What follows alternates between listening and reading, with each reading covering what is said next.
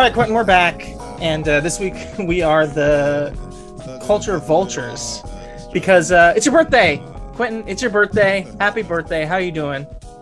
Uh, I'm I'm great. Yes, as you guys are probably hearing this, it is my birthday. Uh, turning. Happy uh, birthday. I'm, pre- I'm turning a very old 25. Uh, thank you. And uh, and you hear that Happy there. birthday your bir- and fuck you. exactly. Uh, You're getting there every year. uh, You're getting a little bit closer to being the same age as me. I'm I'm counting it down. Um, but uh, that you heard there, your special guest, special birthday guest for Quentin here, Dave Musgrave. Dave, how are you doing tonight? I'm doing fantastic. I'm uh, not 25, but No. I am doing fantastic. So, and it is my dog's birthday. She is six. well, happy birthday to uh, uh, River, River. right? That's the dog. Yeah, Yeah. River. beautiful dog. The rest of you don't get to see her, unfortunately. I'm sorry, but me and Quentin did. Um, so Quentin, Dave Musgrave, a guy that you've uh, referred to as your podcast dad in the past. Um, I've never heard this. That's awesome. yeah. Oh, uh, so yeah, like, like Dylan, like Dylan knows this because I talk to like Dylan, uh, uh, Dylan Hales pretty pretty frequently. Like, he knows he knows like how I regard like you guys and like wrestling culture and how much that like meant to me as I was like getting deeper into this like bubble of wrestling fandom, and like I've listened to all the audio that you guys have done pretty much all your wrestler profiles, things like that. I've listened to your fallout of the 2016 GWE like multiple times and stuff like that. So I've always really appreciated the way to, in which you guys detailed, talked about, and broke down wrestling. So as I was doing um my own That is pop- so cool and appreciated, by the way. um, so I, when I started doing my own podcast, um, called Psychology is Dead, one of the first things that got that it got compared to by a couple people, it was like got called wrestling, got called like a like a different spin on wrestling on wrestling culture, and that was like the coolest shit in the world to me, just because That's of how, amazing. just because of how much I like the podcast. So Dylan knows this, and if Dylan listens to this, he'll hear it again. But uh, yeah, thank you, man. I'm a, I'm a really big fan of you, and yeah, so pri- so privately, I've definitely called you and Dylan my like my podcast dads. Oh, that's amazing. It's uh, I, I had no idea about this. It makes my day. So uh, I really Well, and- appreciate it. and I was gonna say, Dave, I know you know older guy. I mean, uh, you know, but uh, especially older than Quentin here, turning 25. Yes, I am actually But- old enough to be your dad. Yeah but uh you may not even know but like at this point you're like a, a podcast grandpa because Qu- there's quentin has kids you know what i mean Oh, like yeah, you got dude, it's joseph so Oh wow! Yeah, it's Yeah. so fucking weird now, dude. It's like Yeah. after how long I've been doing like the psychology is dead thing, and how much like that was like kind of like per- uh, perforated through like certain sections of uh of wrestling Twitter and stuff like that. Like someone like Joseph Montecillo, like a close friend of me and Timothy's at this point, and like how successful he is, is weird to then have Joseph like t- like talk about how much psychology is dead was like uh was a big thing for him and him learning about like different stuff about wrestling too. And to just like sit there and like connect that to like how much wrestling culture did for me and probably a bunch of a bunch of other people. Because like now i'm feel like one of the older people on wrestling twitter somehow. Like there's people following me that are like 18 19 years old. I'm like what the fuck? How do you who let you on twitter. But uh but yeah like wrestling culture definitely has roots that even go into like super successful youtubers like joseph. That's amazing. I had no idea that I had any influence still. so, yeah i mean it's it's there. You can follow you follow the lineages and you can you can definitely see how it uh how it goes. Um speaking of the lineages did you guys hear that uh, will ospreay gave tatsumi fujinami covid I saw that he I saw that he had COVID, but it's from Ospreay. Well, they both got it. So to me, the joke is, you know, Ospreay got it, gave it to him, which would be fucking miserable if Ospreay gave Fujinami COVID and something bad happens. no, that that that's that seems like a good thing to like have in mind just in, just in case if you want another thing to talk about uh Sean Ospreay for. So I'm all for it. Yeah, I yeah. don't want to name the name, but I believe, and when I went to a re- wrestling show recently, I did give one of my favorite wrestlers COVID by shaking their hand. Oh, Jesus. yeah. Well, if it was Minoru Suzuki, thanks because he gave it to me. Um, but uh, either way, Quentin, one more question, Quentin. I wanted to ask you a birthday a birthday question, uh, Okay. something right up your wheelhouse. Not really birthday related, but it's just something that's up your wheelhouse. All right. So, if I was going to say what wrestler is like TNA, like when you think of TNA, you think of the wrestler. It's got to be AJ, right? Yeah, for sure. Like this Right. did, did someone say otherwise? No, no, no. That's not that the point there. But then, okay, now let's say we're talking about Impact. What wrestler is Impact? And to me, I would posit that the wrestler who's the most like Impact when you think of Impact Wrestling, not TNA, but Impact, is EC3. Dude, that was the What exact same. That was the exact Perfect. same. one I was Okay, thank you. Yes, I mean he's so impact that even when he went to WWE, he was still Ethan Carter the third. He was still like a fucking uh oh my god, I can't believe I forgot her first name. Dixie Um, Carter. Dixie Carter's nephew. Like even when he was in WWE, he was still technically Dixie Carter's nephew. That's like so, how impact he was. No, yeah, but I just thought about that. That was that's actually insane. That I was sitting there and you said that question. I was like, I think EC3, and then you said it. And I was like, oh wow, Perfect. The, yeah. the, hi- the hive mind is definitely in sync today. yes. The most impact wrestler. Dave, what do you think? Who's the most impact wrestler? Uh, I have a soft spot for Josh Alexander. I was gonna say But Josh always- Alexander is kind of Very becoming the new. Yeah. Yeah. He's and like I think it new speaks face. to the quality quality of the product that you have someone that great on top, right? So Yeah, definitely. And his match just his match just recently against Moose was phenomenal, where he won the title. Um, I don't know, Quentin, if you saw it. I would guess maybe Dave, you saw it if you're talking about that. not just yet, but I plan to. Oh, okay. I recommend checking it out. Sorry if I just spoiled it. Yeah, sorry no, no, if I I just knew the spoiled it. Yeah. Okay. But yeah, great match, great uh, post match. All of it was really fucking good. So I'd recommend checking it out. Um, so anyway, like we said, episode opened it up with a culture or culture vultures this week because we're uh, maybe knocking off uh, wrestling culture a little bit. Um, and we do have Dave here with us. So we're gonna do this was Dave brought this topic and I kind of liked it. Um, and maybe there's some some more reasons behind it that I'll let him explain. But uh, top five things to love about wrestling in 2022. And Dave, how about you explain, talk about the other stuff maybe related to this, and then go ahead and give your first, uh, you know, your first thing if you feel if you'd like to.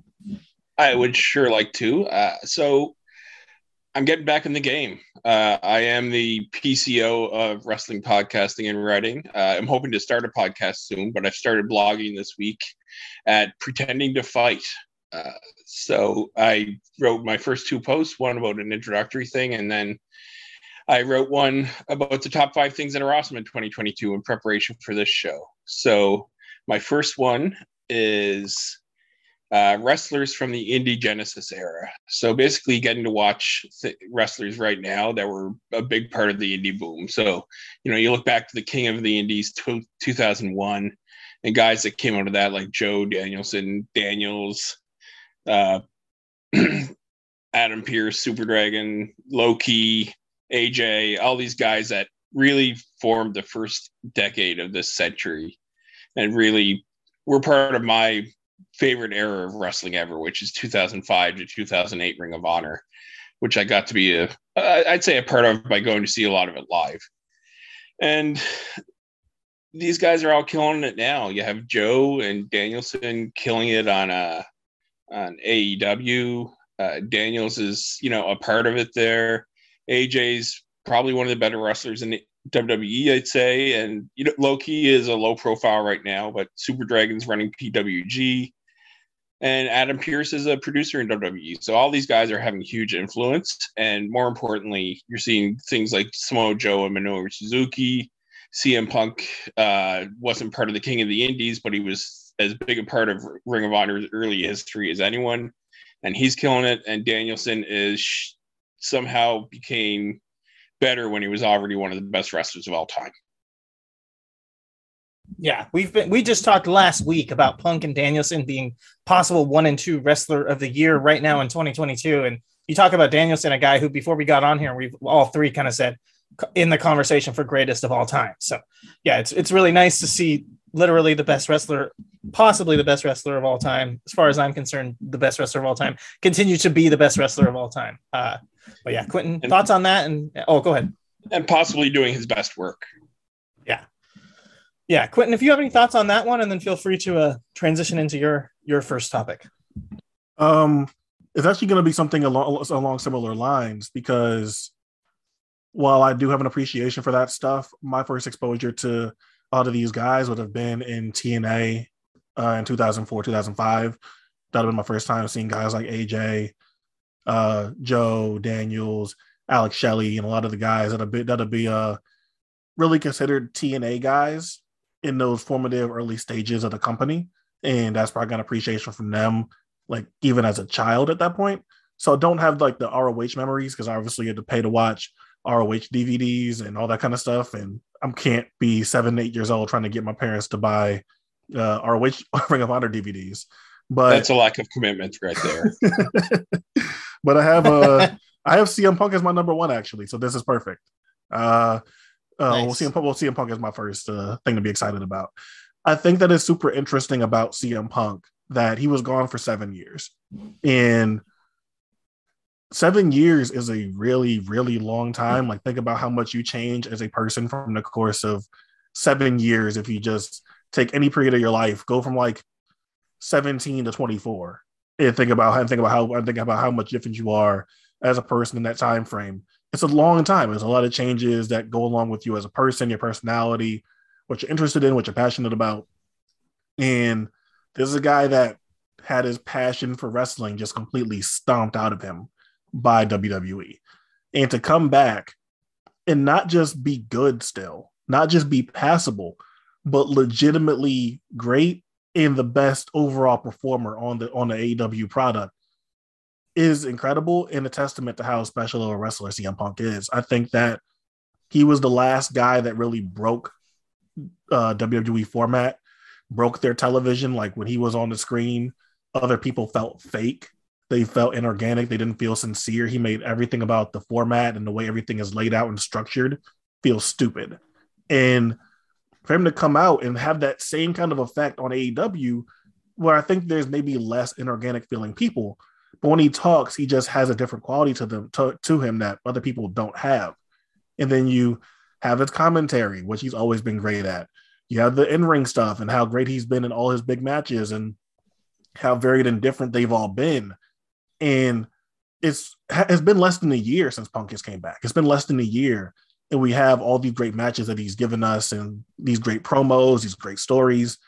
And yeah, he's up there in age, but there's going to be a point in which CM Punk just keeps getting more and more comfortable, and I think we're getting there. And I'm excited to see what CM Punk a full year into his into his wrestling return looks like because if that's what we got out of let's say eight nine months of Punk, then I would love to see what we're getting out of Punk in like December 2022. So that would be my first one. A guy coming back to wrestling after seven years and being right back into being best wrestler in the world cont- contention.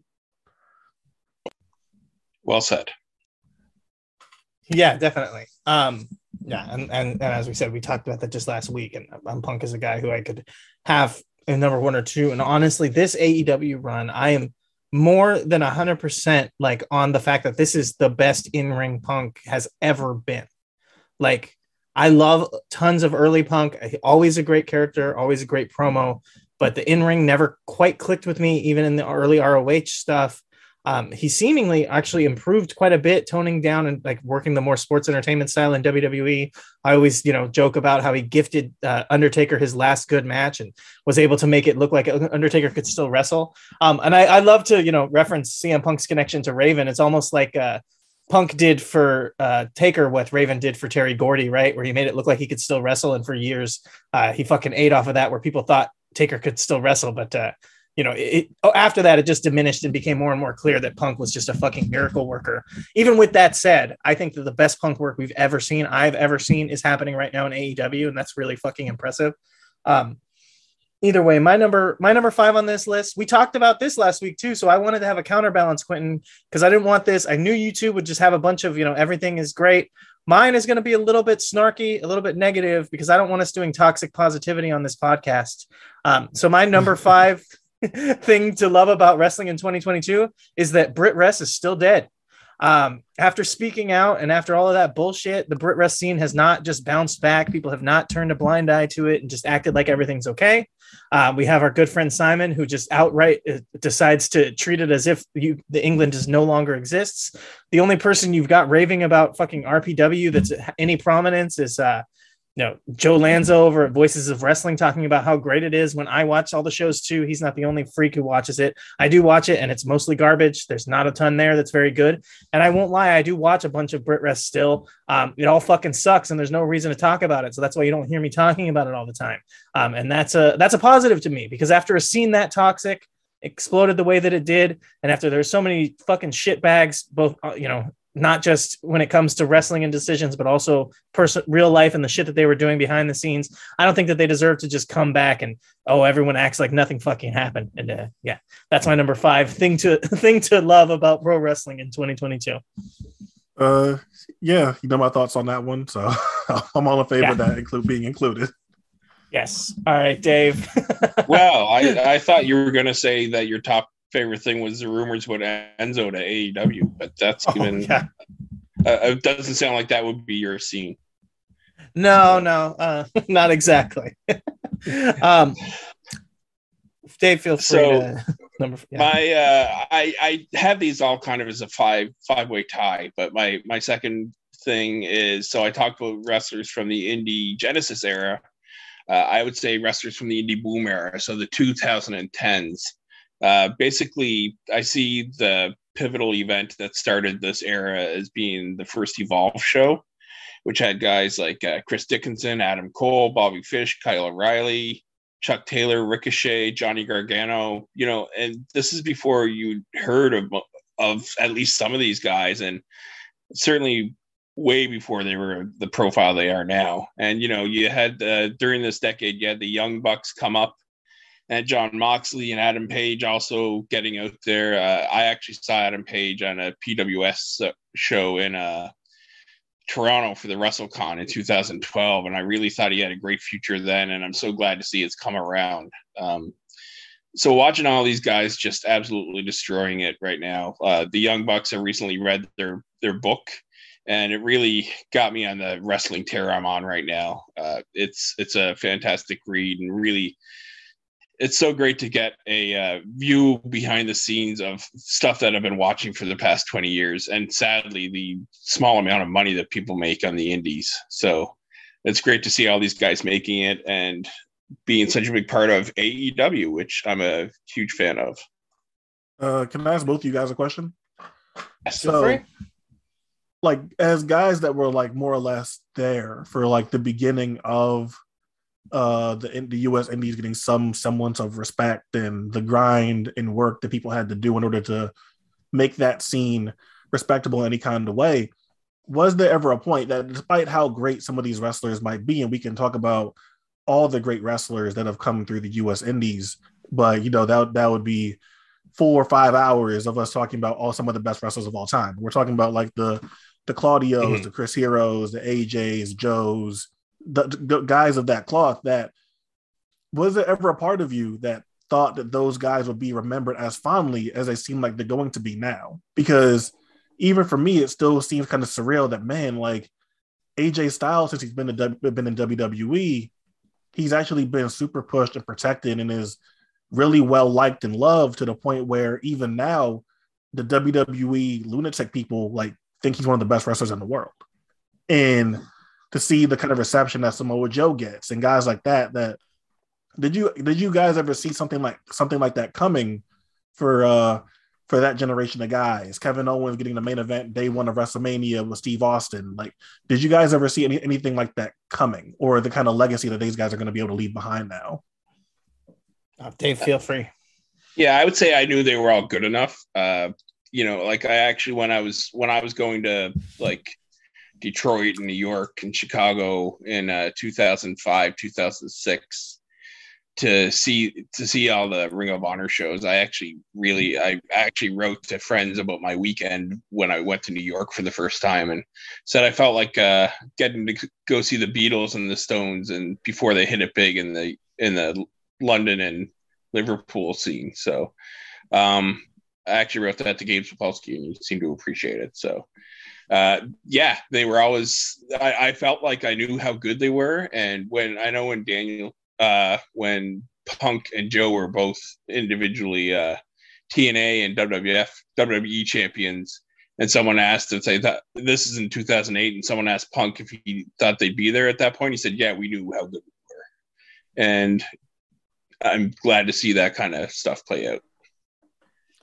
I have to say no, honestly. Um, maybe I was just a lot more negative. Part of it too that I always have to like go back to when I talk about this stuff is that like even in the beginning of my fandom, I was never a WWE fan. I never really respected the WWE style. There's a few people that I like. Obviously, Brett. I t- talked a little bit about Brett. Um, you know, but for the most part, the, the the the presentation, the style, all that stuff just made me think like, not for me so when that became the only option for these guys to do anything, I it didn't cross my mind like, oh yeah, like like Dave said there, like they would be good enough to do it. Because to my mind, it was never a never a thought about like, oh, you have to be good to to do it there. It was like it's never gonna happen because they don't fit in in a, in a fucking shithole like that, and I don't necessarily even want them to. Um, did I think that they would have build legacies and someone like AJ tearing it up through TNA? I always knew like yeah, but we talked about it ad nauseum. We talked about it enough when AJ showed up in New Japan, and then people were like, "Oh, this AJ Styles guy, sure, sure is good, huh? He came out of nowhere. No one's ever heard of him or seen him ever before. He's actually a good wrestler." And me and you, Quentin, were like, "He's been this good this entire time." You know, like he this didn't just happen overnight. Uh, you just weren't watching TNA, so I kind of knew, like, even though he was killing it there the whole time, like that didn't mean anything. When Joe showed up in TNA and he had his monster run that then turned into like wackiness with all the titles, and even though the Kurt Angle feud was good, it like fell apart towards the end to where they had like I think they had three matches within a month or something like that, like something insane. Um, where they just completely killed this get this angle that they built up really huge to devalue it completely. Um, it was just like, oh yeah, you know, that's TNA, that's what's gonna happen. So yeah, I mean, no, I never thought that this would happen, and it's kind of fucking insane sometimes to think about it, like just how just how like mainstream not only a lot of them are, but like that a lot of them are involved in creating a new mainstream, which actually, Quentin, if you don't mind, I'm gonna kind of jump over you here because this leads into my number four topic, um, which is like the increasing irrelevance of WWE. That's my positive. Like that's my thing to love about wrestling in 2022. And as I said, I'm trying to be the spoiler here. Um, as WWE continues to be less and less important, their numbers continue to drop culturally people don't care about them as much in the wrestling universe. The only people who are still stuck thinking that they mean something and matter are the you know the people the the, the people the bean counters the executives at the top of the content factories thinking that this is something worthwhile and they're going to realize really quickly that they're, they're sold a sold a bum bill of goods here. Um, and the fact that we are exiting exiting the vampire castle um, we're exiting the the shit that uh, that I hated about that time period where I thought that the only thing that was possible was WWE and nothing else could happen. We have a, uh, I talked about it that AEW doesn't seem like they're trying to create a bipolar wrestling, you know, world, but they're actually trying to create like a multipolar wrestling world where there's multiple different large scale companies that everyone can do well. And it's almost, you know, similar to the, the, the standard that was set from the the territories where there could be actual different you know different wrestling promotions that meant something and there could be jobs for a ton of people and there is actually something to to love about wrestling. So that's a that was my number four. Quentin like i said i, I was able to jump in there because you you set me up so perfectly. So feel free to go into your number four. Uh this is good because mine is going to be about something that you thought i was going to come here with toxic positiv- positivity tim and i'm offended because i'm very much looking forward to how quickly this Cody Rhodes thing is going to fall apart in WWE. Uh, I don't look. I don't wish him ill or anything. I don't have a problem with him. I don't think he's a bad wrestler. He's been largely Yeah, right. good in, A- in AEW and has done some great things for them. The issue is, like we said, when it comes to WWE, and do I trust WWE to keep this guy special feeling so that eventually the things he does, his big stuff, eventually matters? No, I don't. I, don't- I, I don't. I don't have it. Cody isn't necessarily a dream match guy because even though he's been gone for however many years, it's not like there's necessarily like the freshest array of opponents that he has that he has, and not the, and like, am I looking forward to a big Cody versus Roman Reigns match? Not really. I guess I like the big Cody matches that had blood in them and cool blade jobs and all type and and all types of stuff. But am I looking forward to this big epic Roman Reigns match that might possibly happen at SummerSlam or wherever else they try to they try to make this happen at? Not not really. And I think that Cody is a master of knowing how to present himself and make himself look like a star. And I guess hopefully he has a lot of input on his creative direction and how he's and how he looks aesthetically and how often he wrestles on TV and stuff like that.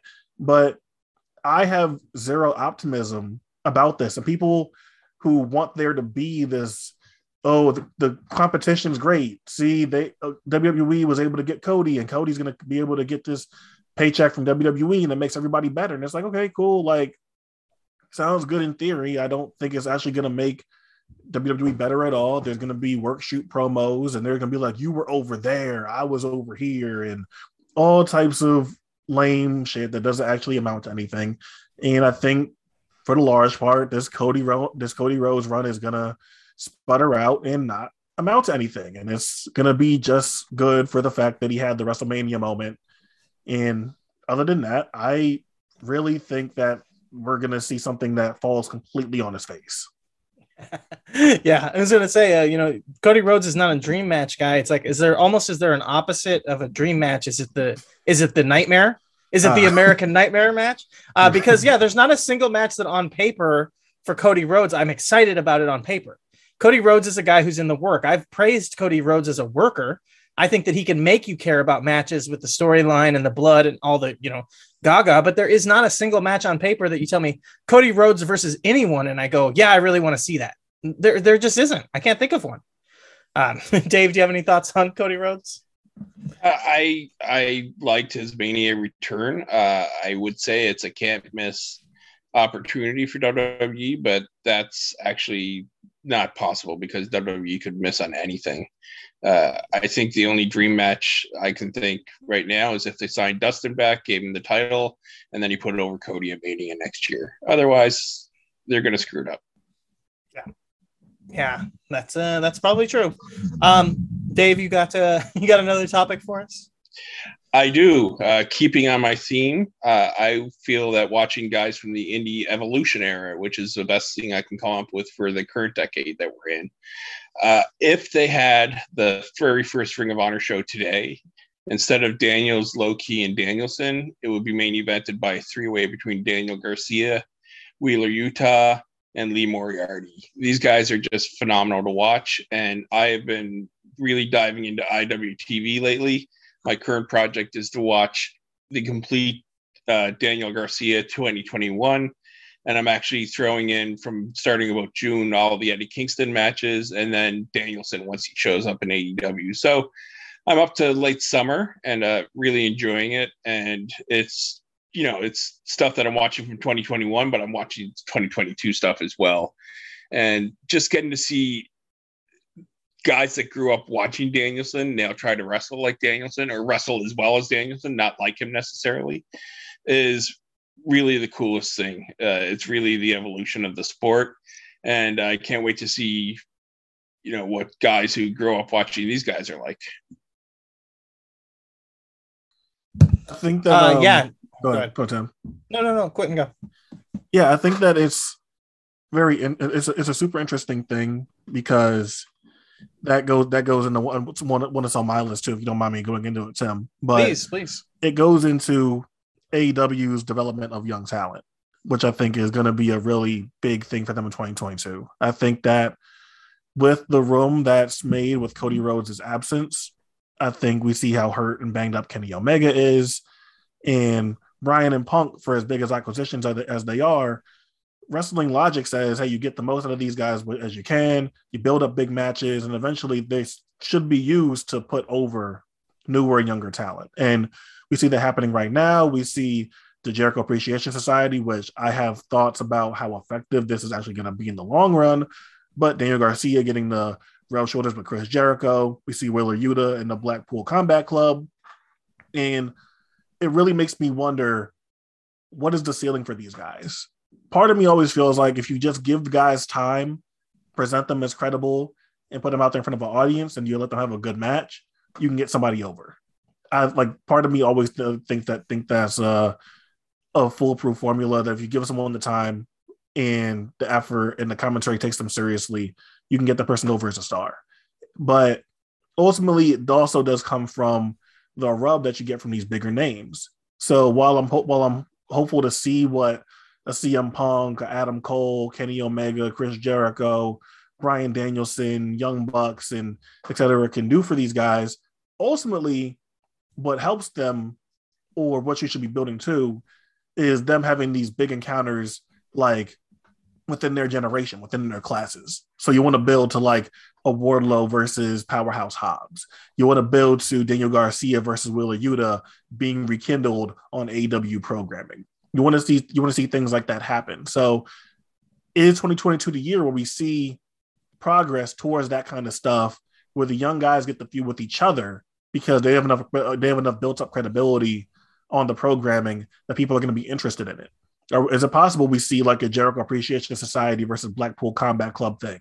And the marquee uh, matchup in that is Garcia versus Yuta. I think it's a possible thing. And I think that AEW now has has their established stars, and now they're to a point where they need to take some swings and see who they can get over on that level. We see that they missed with Sammy Guevara and Tay Conti right now. They missed. They put them together on paper it sounds like it could be a cool thing, but as a face act, they swung, they missed. Not really doing it. With the jury still out on the Jungle Boy as a singles guy, but we see that he has the potential there. MJF has already has himself solidified as top heel, and we've and Darby's been one of the best wrestlers in the company since day one. So now it's up to that next level. How are we going to get these guys over? Are they ready? And what are we going to do?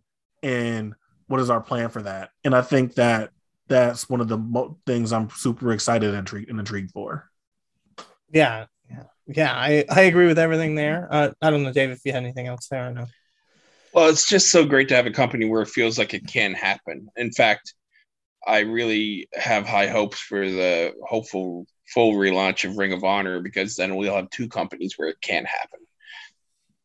Yeah, no, and it feels like we're getting there. Even something, you know, just com- just thinking, comparing, noticing something like from last night, you've got a, a big multi-person tag match um, with the the Young Bucks and the and the the the undisputed, if you will. And uh, on the other side of the ring, it's all young guys, but it's all young guys who seem like there's potential there, like you said, and it doesn't f- feel like they're just there just as an afterthought. You could put almost anybody there, but you've got people there who maybe you don't even think of as someone that they're, you know, AEW actually has plans for. Like, you know, Brock Anderson, who seems like, oh, he should be can't miss, right? Second generation. His dad has, you know, got some stroke in the back, all that kind of stuff. But I even hear people act like he's like, oh, they don't care about him. They're not pushing him. He's nothing. Well, they put him in something like this is a high profile situation, right? And that means something. You don't put someone like that on TV in a high profile situation when you've got as large of a roster as AEW does. They could put anybody in there.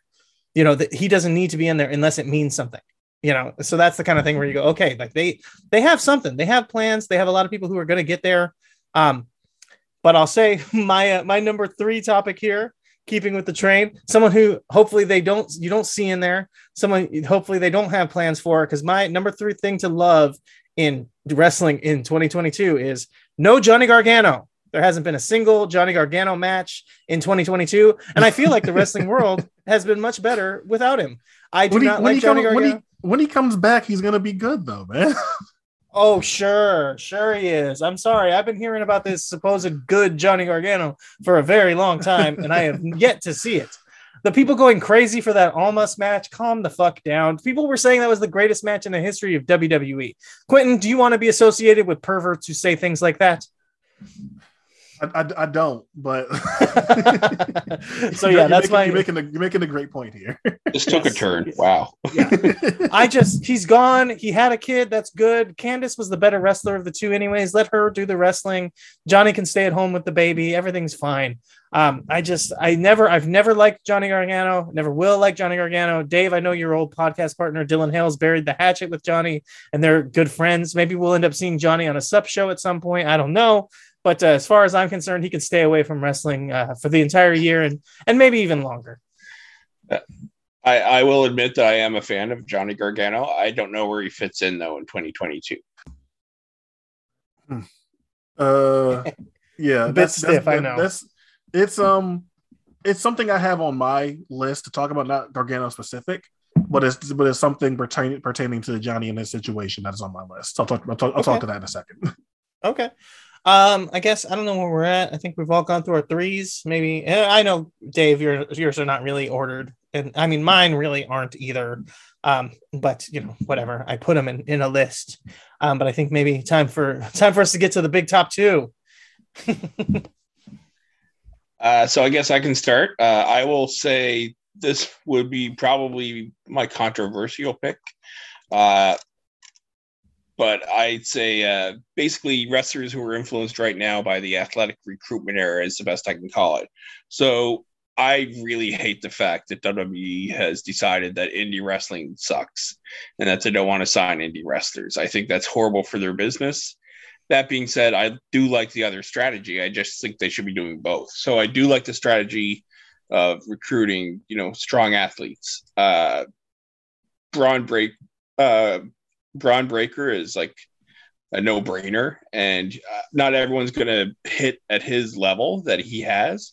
But I do, I have been loving watching his rise, and I'm a huge mark for the Creed brothers.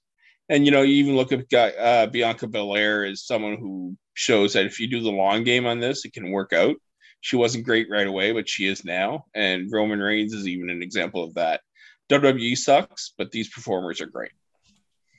Yeah, and even a comparison to a good company, you go like Wardlow, who was a boxer, MMA or judo judoka guy before he got into wrestling, and uh, and uh, Oh, you know he's fucking phenomenal and a thing to love about wrestling in 2022. And I'm with you. I think that when it hits, it hits, but it's dumb for for you to put all your eggs in that basket. And I will say that it's been a, a major hindrance when it comes to WWE and recruiting female talent because um, there's not a ton. Bianca Belair is a good example, but uh, other than her, I mean, they seem to be rather than recruiting female, you know, athletic talent and and and people who can, you know, perform at a, in a high level of ath- athleticism. They're hiring women based on looks, um, and uh, it's not working out as well, I would think. Um, and you even look at someone like Marina Shafir, who you could say is the same thing. I mean, she's an ex MMA fighter. Um, and she's looking great in AEW, and she got cut out of WWE because she doesn't fit their mold. You know what I mean? And it's it just goes to show again that like I think that while I'm with you, and I don't hate like pulling from top level wrestlers. Obviously, it seems like maybe the thing or top level athletes. Maybe the thing is to get somebody who's a top level athlete whose uh, father happened to also be a wrestler, because Roman Reigns and Bron Breakker being good examples of it actually working. Um, but uh, but it doesn't seem to be panning out for them when it comes to female talent, which is I think really important for them. And they've built a lot of their fan base the past couple of years around having high caliber, high level women's talent, and that tends to be the number one linchpin that people use as their argument against AEW. Um, and if they if WWE is falling asleep at the wheel when it comes to recruiting female talent, while AEW is doing a good job of uh, starting to build a female roster that has a lot of really good wrestlers, um, I think that we'll eventually see the the tide turn on that one. Uh, Quentin, do you have any thoughts on the uh, the athletic era? Let's say the uh, the, the think wrestlers that- as athletes.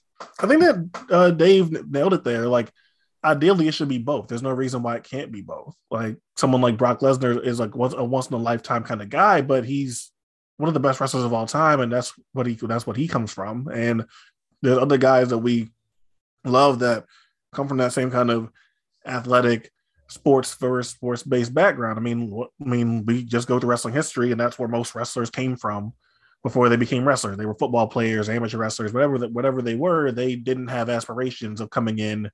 And my whole life, I want to I want to be a wrestler. I'm going to grind on the indies and do whatever. Like So ideally, there is a mix there, and I think that now it's not that uh WWE's falling asleep at the wheel and like letting some of these people go and like letting AEW get their roster together now.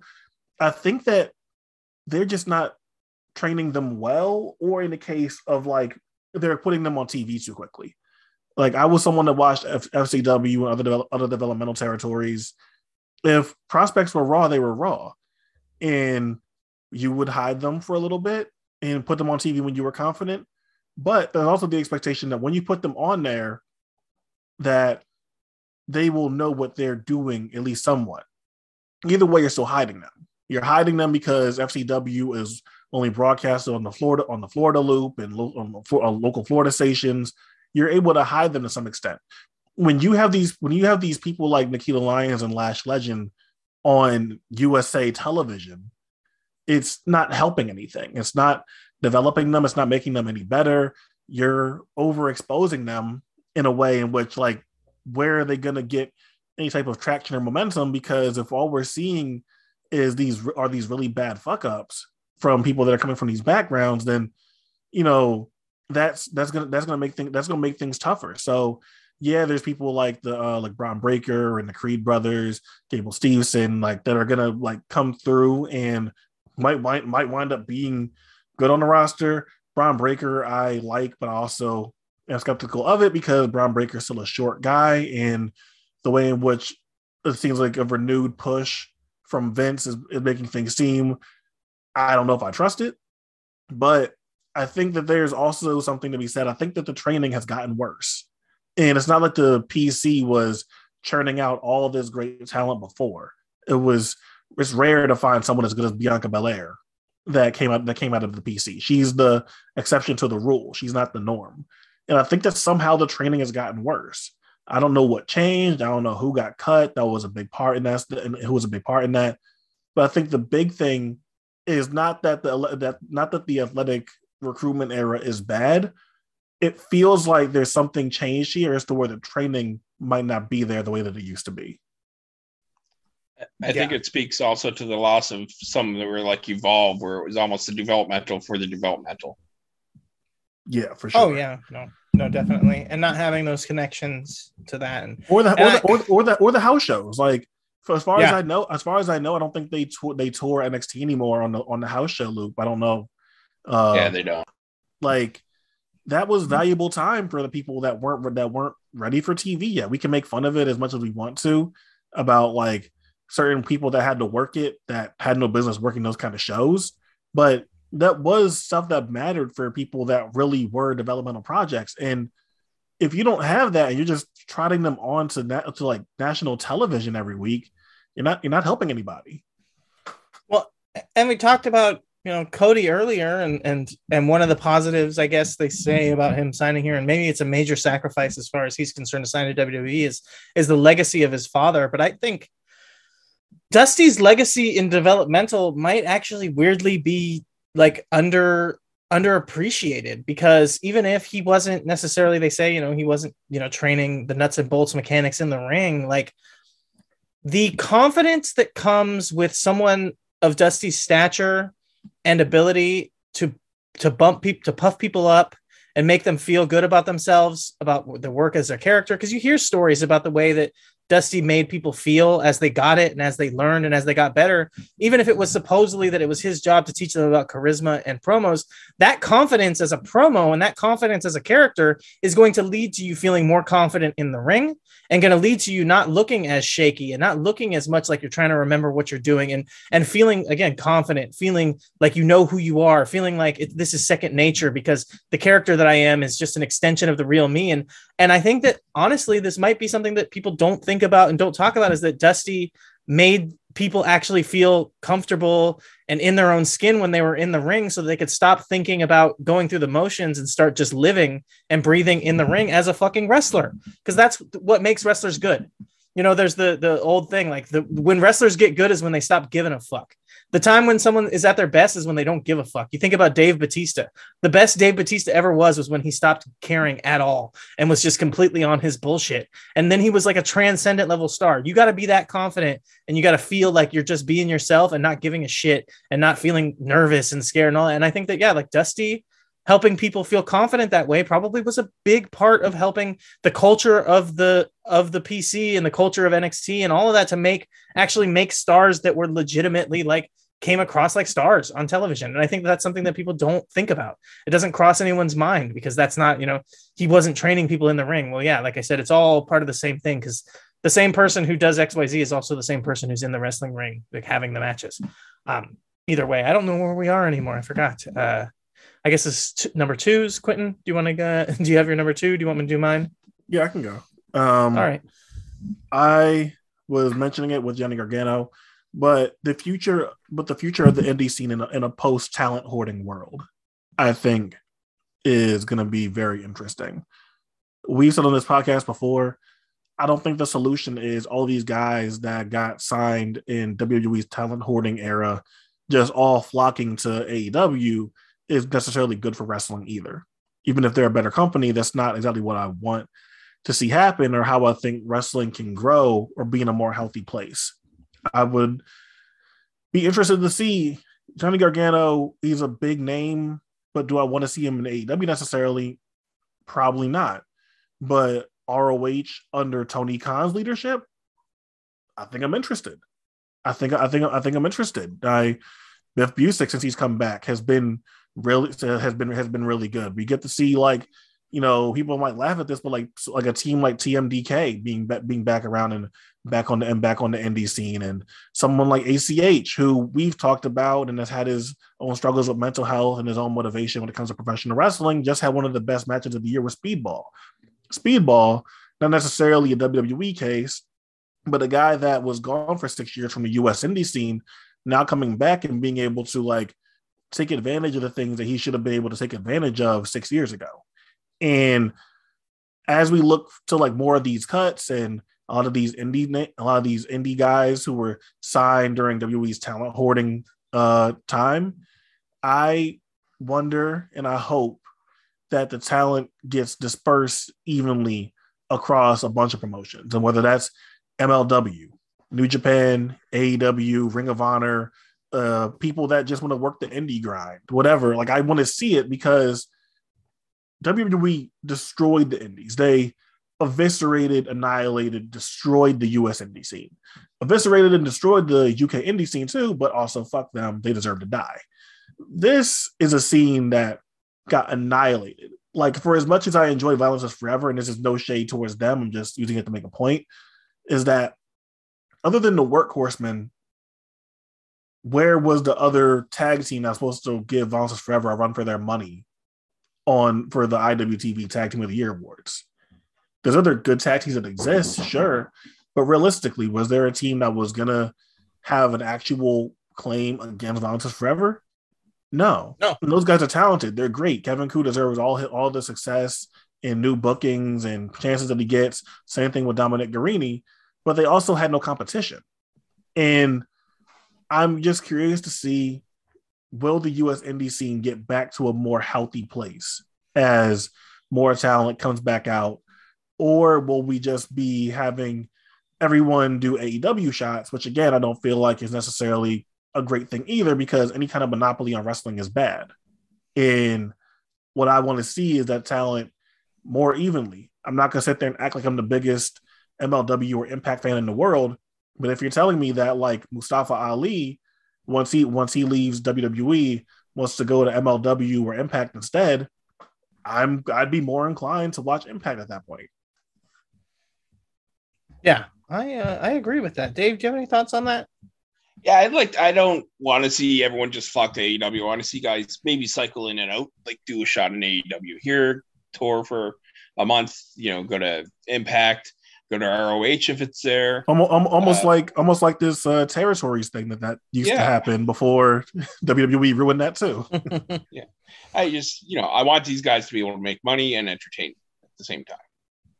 Yeah, I like it. And Biff being being the, the ace of the indies and being the best wrestler you know, on the indies is is fucking great. The best wrestler, you know, who's not Jon Moxley on the whoever wrestles on the indies is good. Like I, I love that and and uh getting to see what he can do because he's delivering and and it would be nice to have more more people doing that. So I, I agree with you there. Um my uh my next topic maybe transitions off that a little bit it has to do with the indies it's uh i talked about it uh recently but the rise and fall of gcw the grimy indies running off the twee good indie fans and then now the good indie wrestling coming back and we've only got the normal fans and i like that because we've got we've got crowds that seem like they're more into wrestling for wrestling on the indies now and a lot less of like everyone is just here to see the memes. You've got Danhausen signed to AEW, so people aren't here to see him as much.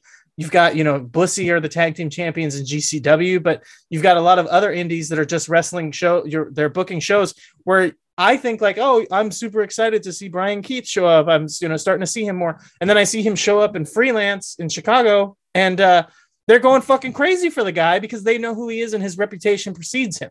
Instantly, he shows up and he feels like a star because they care about him. And that's what I'm talking about is indie wrestling coming back with fans who are here to see wrestling. And I think I, I talked about it. I started this, I formulated this concept. GCW, I think, ran off a lot of, and death matches in general. ICW probably gets some credit for this too. But death deathmatch promotions becoming the only thing that was around ran off a lot of the, the, a little bit too cutesy fans. And now we're getting indies that have fans who are actually here just to see wrestling. Uh, and I'm here for it. And I'm a, I'm a big fan of, uh, of indie wrestling getting back to normal, having some big stars, having some blood, having some stuff that seems violent and dangerous and the crowds are being into it for for the sake of of the visceral nature of it as a violent spectacle. Dave, the new name of your uh your uh, Substack is perfect, pretending to fight because the whole point, right, is that it's a fucking fight.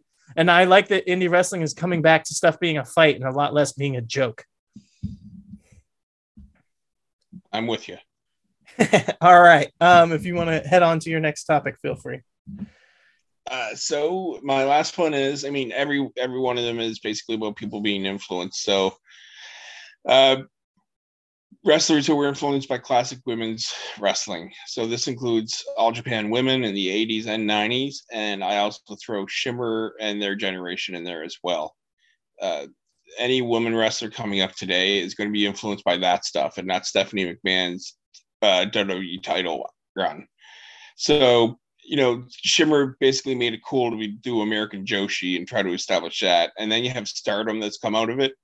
That's possibly the best promotion in the world. Uh, it's at least up there. And, uh, you know, I was disappointed that someone like Momo Watanabe wasn't the champion when Utami Hayashishita was because, but I hadn't really seen her yet. In her first couple title matches last year, were okay, but then she became one of the best wrestlers in the world, and her stuff with Syuri was amazing. And just watching them all kill it right now, and uh, the Joshi scene, people coming there from all over, is amazing. So watching the influence that the previous generations have had on that product, as well as women's wrestling, I'm a huge fan of Willow Nightingale, and I'm really getting into Masha Slamovich as well. Uh, this is just next level stuff. Nice. Yeah, yeah, I agree. Uh, the women's wrestling is definitely turning it up. Quentin, do you have any thoughts on that? Uh, yeah, it's funny that uh, uh Dave mentioned Stardom because they're actually like the last thing on my list. But nice. yeah, I, I'm I'm glad. I think that it's a it's an interesting thing because WWE, if we're looking, if we're judging it based on NXT 2.0, seems to be going in the opposite direction again. Sadly, it seems like we're regressing really, really badly in the biggest company in the world when it comes to women's wrestling. And AEW, for all the legitimate complaints and critiques that there can be about their women's division so far in their existence, they haven't gone to that point or that lane for stoop that low. And they've given people like Trisha Adora and Willow, and Willow Nightingale shots on dark and stuff like that. So they clearly have an intention of, of presenting women's wrestling a certain way. And the women that we do have on the indies and getting shots in major promotions. I think I think have superstar potential. Willow has grinded her has grinded her way through wrestling and gotten better, uh, legitimately better for the last few years. Masha Slamovich has real star aura, and I as for as much as it disappoints me to see WWE going in the opposite direction after all the goodwill they bought they bought after uh, from uh, presenting like the Biancas, Sasha's, Charlotte's, Ronda Rousey's, and Becky's a certain way that we're going back to these attitude era esque 2000s ruthless aggression era esque presentations of women that that's not going to be the norm in wrestling i don't think. So i i think i think that's a good thing. Uh tim do you have do you have one before i do before i do mine Oh yeah, I uh, for some reason I thought that was you getting into yours. Yeah, feel oh, free. Well, I, I, well, actually, I didn't, know, sorry. Well, I didn't know if you had. I didn't know if you had thoughts on like what Dave said. That's why I was. No, no, I actually do. I just have one thought about that, and it actually came from what you were just saying there, which is it's just like kind of the amalgamation of all the stuff, um, all the stuff on Dave's list, and it's funny because she hasn't come up, but you talk about recruiting from from athletes, you talk about like uh, influence from the the kind of the indie the the original indie boom uh, from you know training with Dan with Bryan Danielson. Uh, you talk about the you know the the Joshi the the hard hitting kind of Joshi style wrestling of uh, the old All Japan is Jade Cargill. She kind of fits all the quadrants when you think about it. Like she's like I said, she's training with Daniel Bryan. She's a professional or semi-professional level basketball player, and uh, she has hard-hitting, tough-looking fights that come across like uh, like kind of like the old school um, Joshi stuff. And uh, yeah, so so I was just like, oh shit, it's funny that she didn't come up here at all, but in some ways she kind of fits all the stuff you're talking about, Dave. Yeah, and with her and Bianca Belair both having uh, major titles in women's wrestling, it's really great to see representation of there as well. Yeah, for sure, for sure. So yeah, that was that was the only thing that crossed my mind, Quentin. Uh, but feel free to get into yours. Uh, yeah, Dave touched on them for a second, but mine is Stardom. Uh, I think Stardom is definitely a really big thing to be excited for in wrestling right now. Uh, you uh, wrongfully lampooned her last time we talked about Stardom, but like having Kairi Kairi Hojo back is like okay, uh, okay, okay. go ahead, go ahead, go ahead, Sam. No, no, I just I don't need to defend myself. Whatever, it's fine. I I, I think I somewhat, you know, I I stand by what I said. I don't I didn't say that she was bad. I said that I felt like I squandered a very special moment by having her come back and just feel like she's just the same as everybody else. Um, but you know, that's all that's it. I wasn't saying I think maybe it was taken by people me saying that it was she was bad, it was bad. No, I just was saying you only get one chance to re-debut um, and you could make something big out of it. And it just felt like it was like, oh, she's just back, and like she's the same as she ever was. As I said, as you wrongfully lampooned uh, Kairi Hojo the last time we talked about Stardom, um, no, I think that she's such a she's a really uh, big. Uh, Quentin, like, Quentin, I'm really sorry to break in here. Timothy, you were definitely the Dylan to Quentin's Dave. Holy crap! Yeah, I'm sorry. I'm sorry. I'm sorry. sorry, Quentin. You're good, man. But like, that, like for, for all the momentum that start that Stardom has built up here uh, over the over the last two years or so, having Kairi come back is a really good like planting the flag, we're for real kind of moment. And yeah, she might not be a regular, she might not wrestle a ton based off her health and also getting married and stuff like that. Was also just a really cool thing that they could dive back into having Kairi Hojo back on the roster when they've all when over the last few years since she's been gone, they've developed an insane one. You know, we have Julie, we have Julia and other people that have come to stardom that might not necessarily been like stardom trainees, but have jumped right into the roster and have felt at home, like a she like a Syuri. We have Mayu Iwatani, who who's been holding down the fort.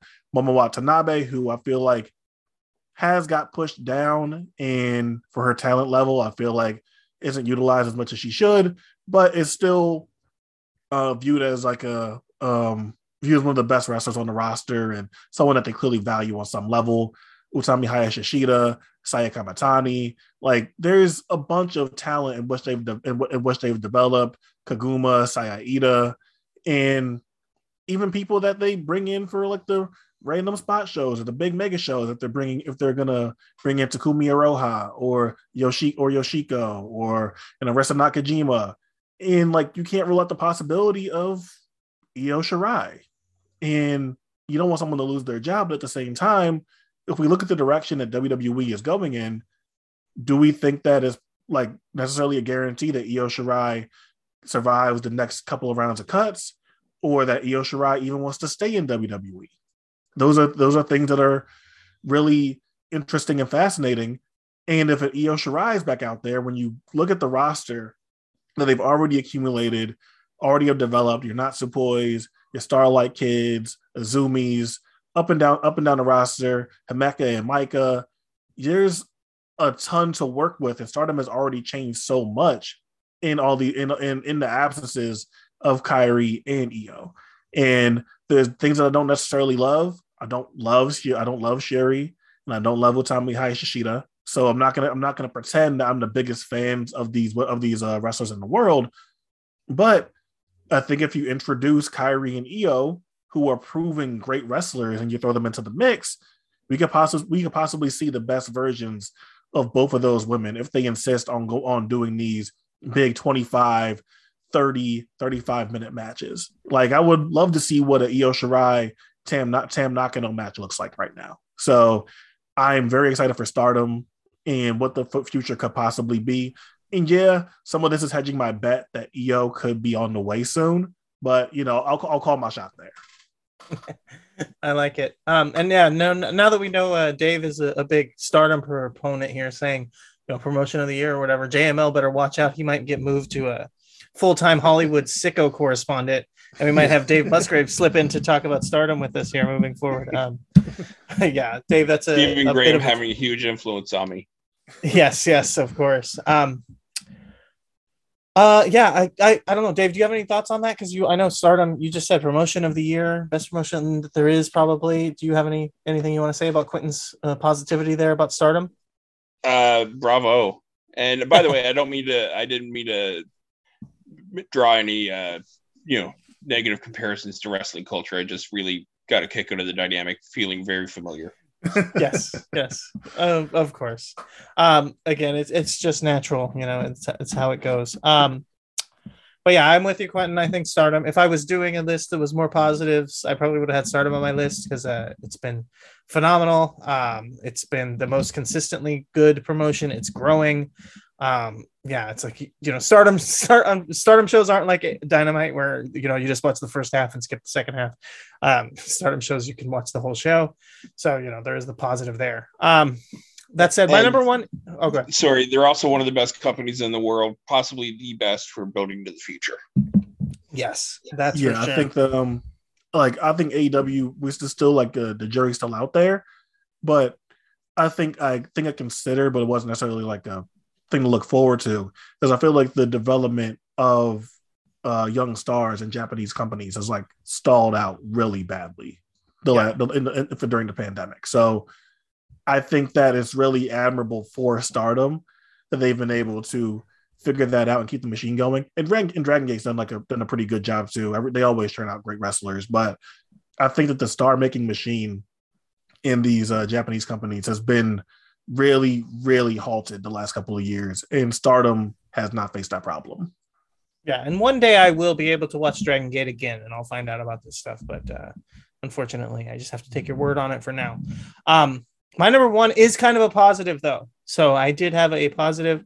My number one thing to love about wrestling in 2022 is that IWTV won.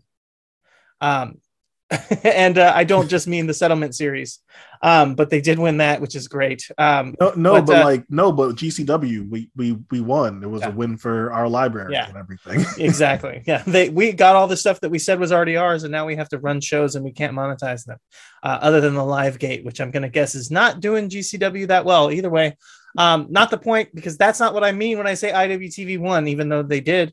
Um, I mean IWTV won the streaming wars. IWTV when it started, and we talked to Dylan about it. It might have been me and Pete, you know, early on.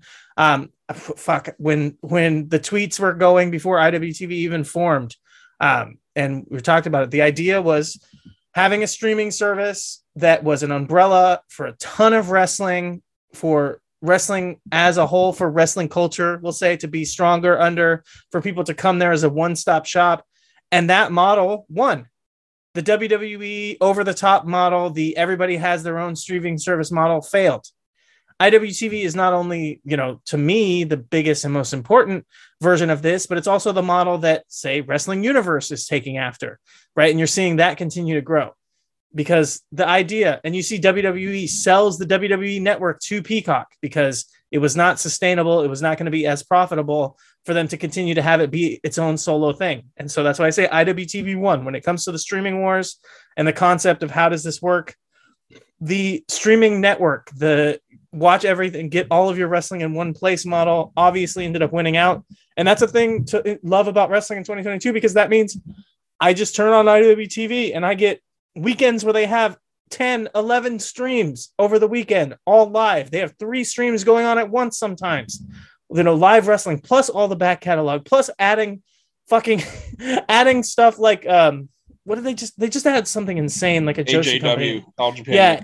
Yeah, all Japan but- women's. When, when, when I think they had a Battle Arts last year.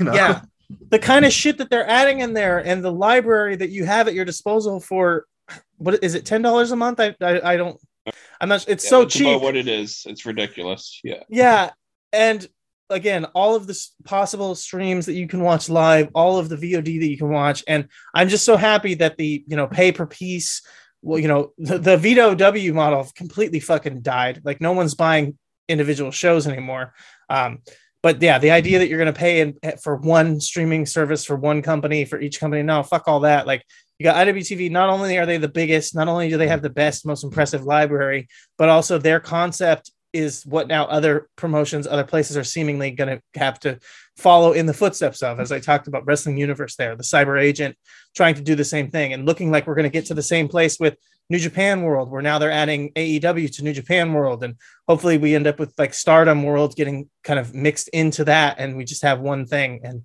yeah, I, I would say eight I IWTV one IWTV really changed the landscape of how people watch wrestling, um, and I think we're all the better for it. Um, yeah, and it couldn't be a and it couldn't be a better group of people doing it because at least you kind of know that these are people who actually give a shit about wrestling um, and actually care about it and not looking at this as just like a way to make money. Um, so that's uh that's to me that's really cool. So that's my my thing to love about wrestling in 2022. When They won, by the way. they definitely did. They Um, did. when uh when Powerbomb first started, like I remember think everyone being like kind of skeptical of like how like how expansive is this going to wind up being and how will this wind up working out and we have seen promotions that have been, been like their existence almost has been entirely been, been on IWTV and it's worked out great for them. There are some of the best promotions in the uh in the in the country going right now. And they have they, their stream some streams have become must watch. You have to really give kudos to like West the West Coast Pro becoming a must becoming a must see stream now. You know, it's not as big as you know GCW shows are, and maybe they won't ever catch up to that. But in terms of having another super indie type promotion that exists, IWTV has one now, and that's a really hot ticket. That is a that's a that's a hot that's a hot stream that's going to be promoted and gift and talked about and live tweeted and everything like that. And like, I almost feel like that's what IWTV was missing. Beyond is beyond, and they'll always be successful. And Drew does a good job over there, and they always churn, churn and develop a, a lot of talent. But Beyond isn't a super show kind of thing. And I think that while Beyond develops great talent in Uncharted Territory and other stuff that they do are always interesting watches, now that there's a super show type promotion that they that they, that they uh, IWTV can boast, I think that is like a real planting the flag kind of thing for them that we're really here. We're not just developing talent that's event that's eventually going to get plucked and uh and uh, picked up by other by other promotions that we're not uh necessarily on the best of terms with. Yeah, exactly. Um, all right, Dave. Well, thanks for coming on with us. Did you have any other anything else you wanted to get into, talk about, or, or anything else you wanted to uh, maybe plug or No, speaking of streams, I could really use a trip to the washroom. So I guess we'll wrap up. Fair, fair. All right, let's wrap her up. Uh, yeah, thank you for being on, Quentin. Feel free to uh to do your thing.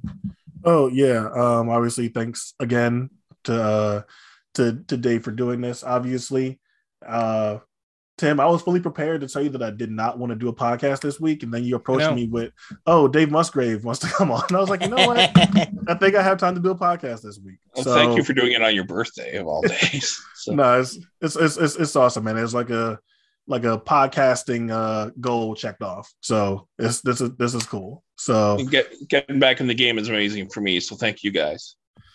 so obviously thanks to Dave and Tim here, and check out Dave's Substack, uh, pretend well, pretending pretending to fight, pretend to fight. I don't I don't want to butcher it.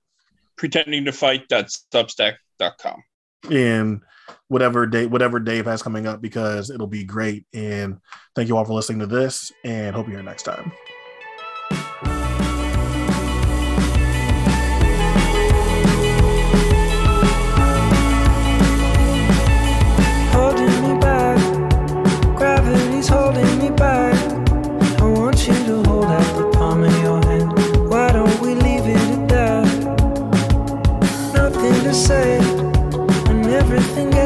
away.